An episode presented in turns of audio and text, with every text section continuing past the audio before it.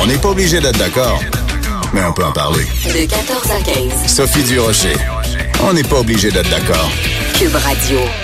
Une de mes sections préférées dans le journal de Montréal, journal de Québec, c'est quand mes collègues nous racontent les rapports de salubrité des différents restaurants.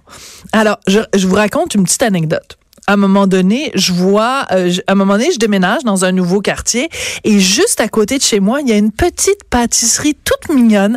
Alors tous les samedis matins, je pars de chez moi, je m'en vais chercher des petits croissants croustillants pleins de beurre à la petite pâtisserie à côté de chez moi. Ça fait à peu près un an que tous les samedis, je vais chercher mes petits croissants-là. À un moment donné, un samedi matin, j'ouvre mon journal de Montréal et qu'est-ce que je vois dans la section restaurant insalubre? Ma petite pâtisserie d'à côté de chez moi. Et dans le rapport d'insalubrité, ça dit spécifiquement qu'ils ont trouvé des mouches mortes dans la pâte servant à faire les croissants.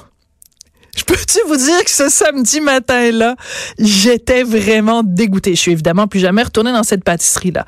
Mais la question se pose, est-ce qu'on devrait, à la porte des commerces, pouvoir prendre connaissance des rapports de salubrité des restaurants ou des commerces de l'alimentation? On en parle avec Robert Dion, qui est consultant en restauration et qui est éditeur de la revue HRI. Bonjour, Robert.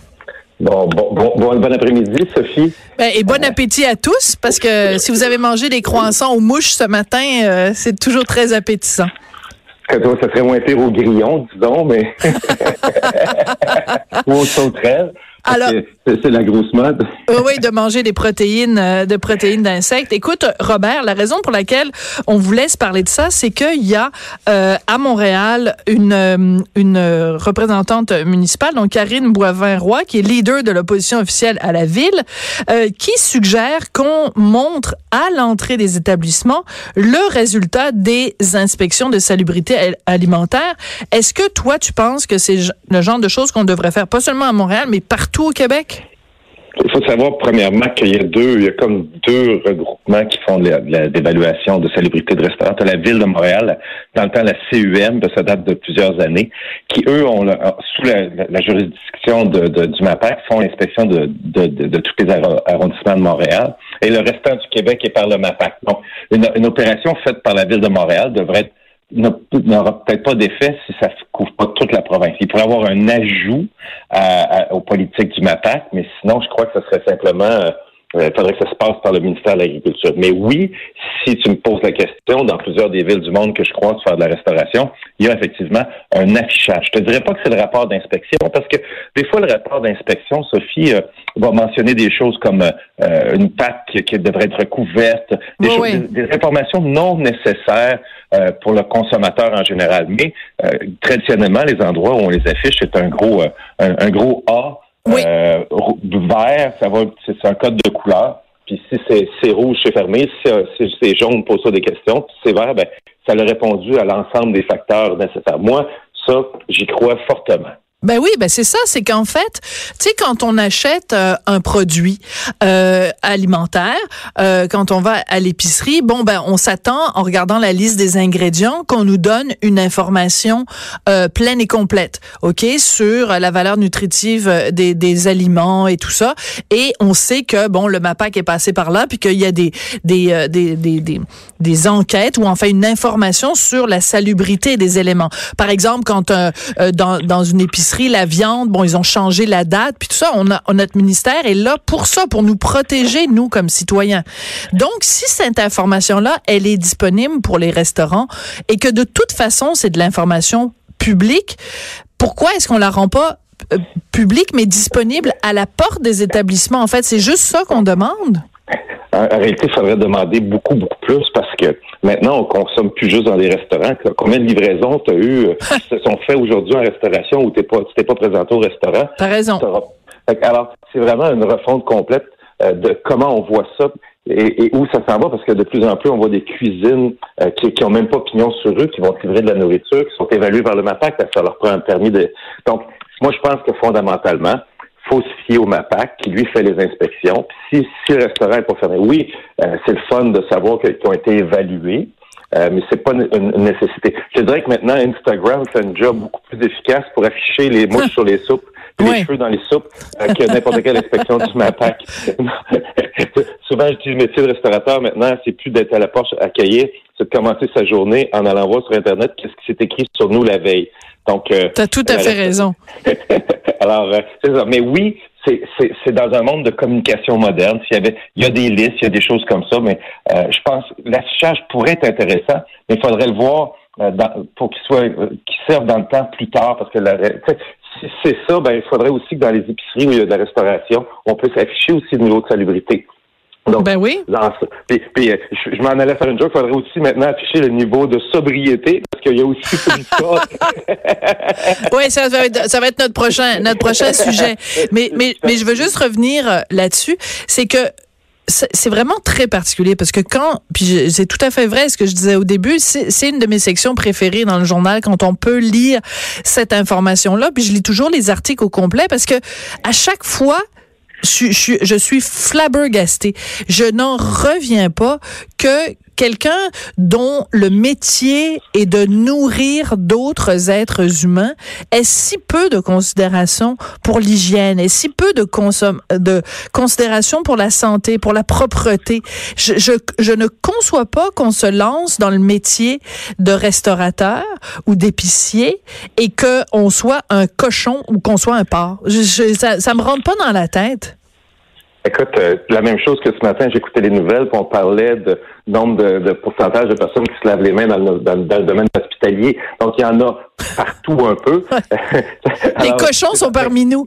écoute, euh, puis parles des fois, tu, des fois tu dis ouais, mais des fois manger un peu de pas manger, mais tu être, être, exposé à des bactéries, ça fait pas de tort non plus, ça renforce le système immunitaire. Mais tu sais, s'il y avait évidemment la restauration, il n'y a aucune barrière à l'entrée, ok? Euh, contrairement, je dirais même au métier de docteur ou infirmière qu'on qu'on Donc oui, maintenant le MAPAC oblige qu'il y ait au moins une personne qui ait subi suivi un cours d'hygiène de, et salubrité euh, approuvé par le MAPAC pour travailler. Donc, tous les corps de travail, il y a toujours mm-hmm. quelqu'un qui est qui est là. Évidemment, quand ta, vie dépend du restaurateur, mais sa vie dépend de toi aussi. Fait que s'il te rend malade, euh, si si il ne fait pas de bien manger, ben c'est sûr que lui, il n'aura pas de durée de vie dans sa vie. Donc, c'est un, un cache tout quand même dans la situation.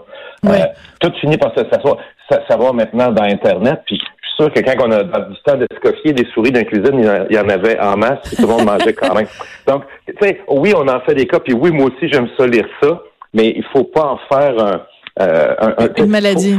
une maladie parce que essentiellement la restauration euh, fait un job exceptionnel au niveau de euh, des cas d'intoxication par rapport au nombre de repas, repas servis dans une journée. Euh, on n'est pas vraiment, on n'est pas dans un, dans, un monde où c'est c'est grave.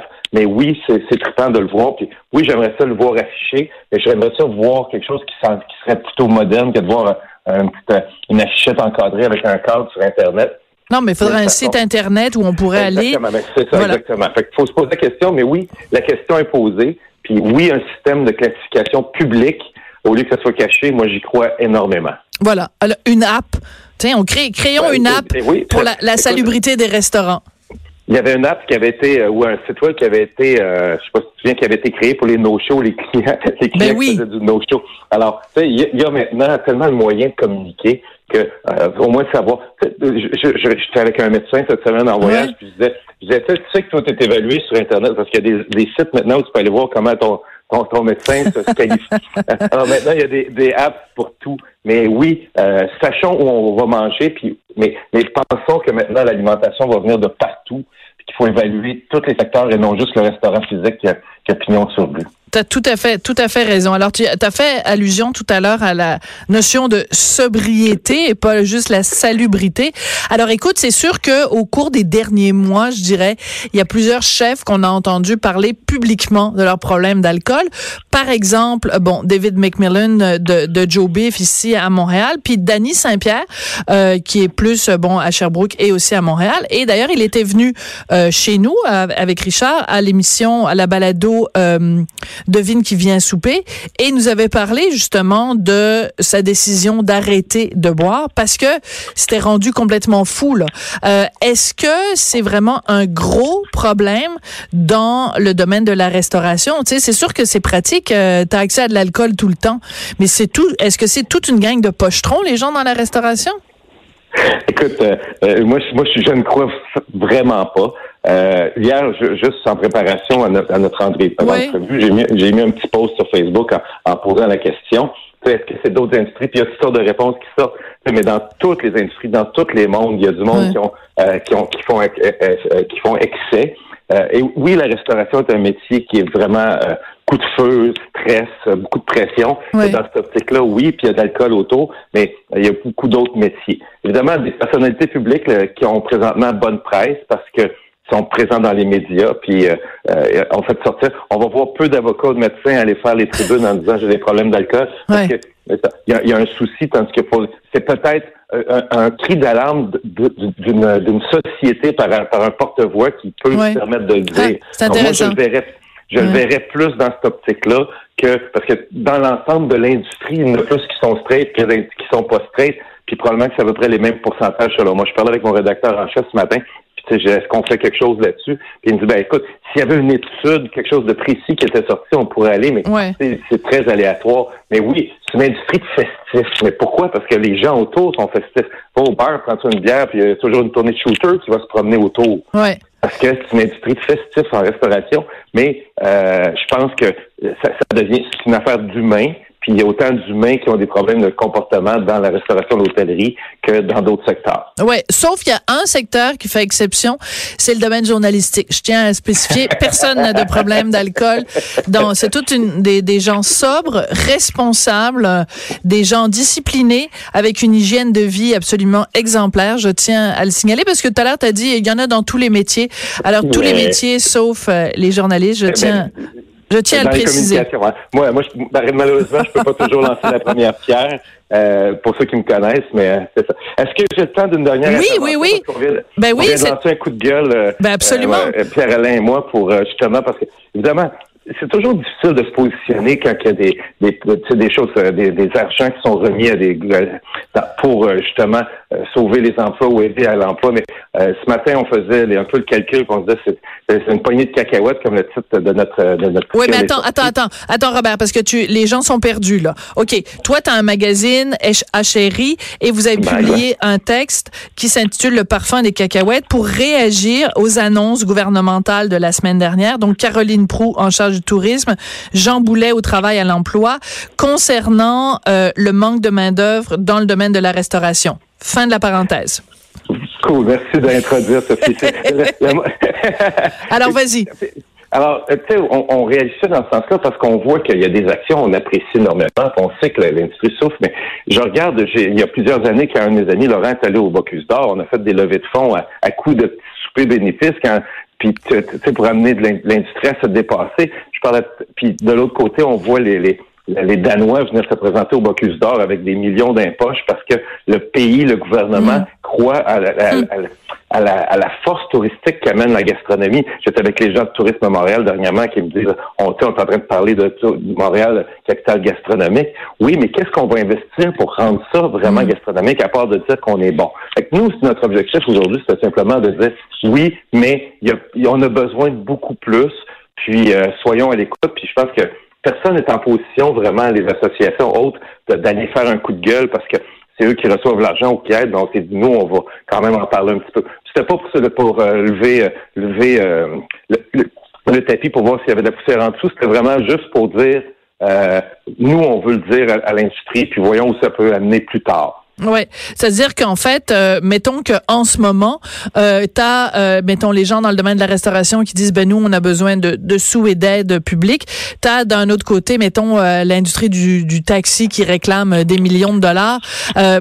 Les, médias, les, médias, tout le monde en a besoin, exactement. Ben c'est ça. Alors ce que je veux dire, c'est que à un moment donné, euh, il y a aussi la capacité de payer de, du, du, contribuable québécois et de l'État euh, québécois. Mais c'est sûr qu'en ce moment, c'est pas évident quand tu es dans le domaine de la restauration de dire bon, ok, le gouvernement nous donne des sous, mais c'est pas assez, ça nous en prendrait beaucoup plus. Quand tu es dans un domaine comme la restauration, c'est difficile d'attirer la pitié peut-être des gens. Oui, oui, bon point, Sophie aussi. Euh, c'est difficile Mais si on regarde, en réalité, l'objectif, c'est simplement de démontrer par rapport à l'ampleur de l'industrie. Mm-hmm. je comprends. C'est surtout à ce niveau-là.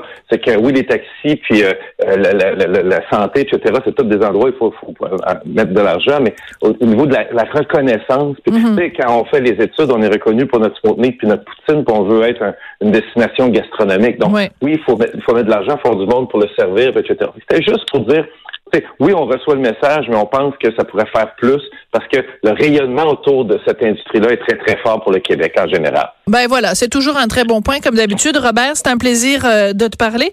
Robert Dion, donc, qui est consultant en restauration et éditeur de la revue HRI. Merci beaucoup, puis ben, à la prochaine chicane. Toujours un plaisir, Sophie. Ciao. Merci, Robert. Après la pause, Lise Ravary, on va parler d'antiracisme, hein, la, manifestation en fin de semaine contre le projet de loi sur la laïcité. À la Akbar, les gens criaient à la Akbar. On va en parler avec Lise Ravary.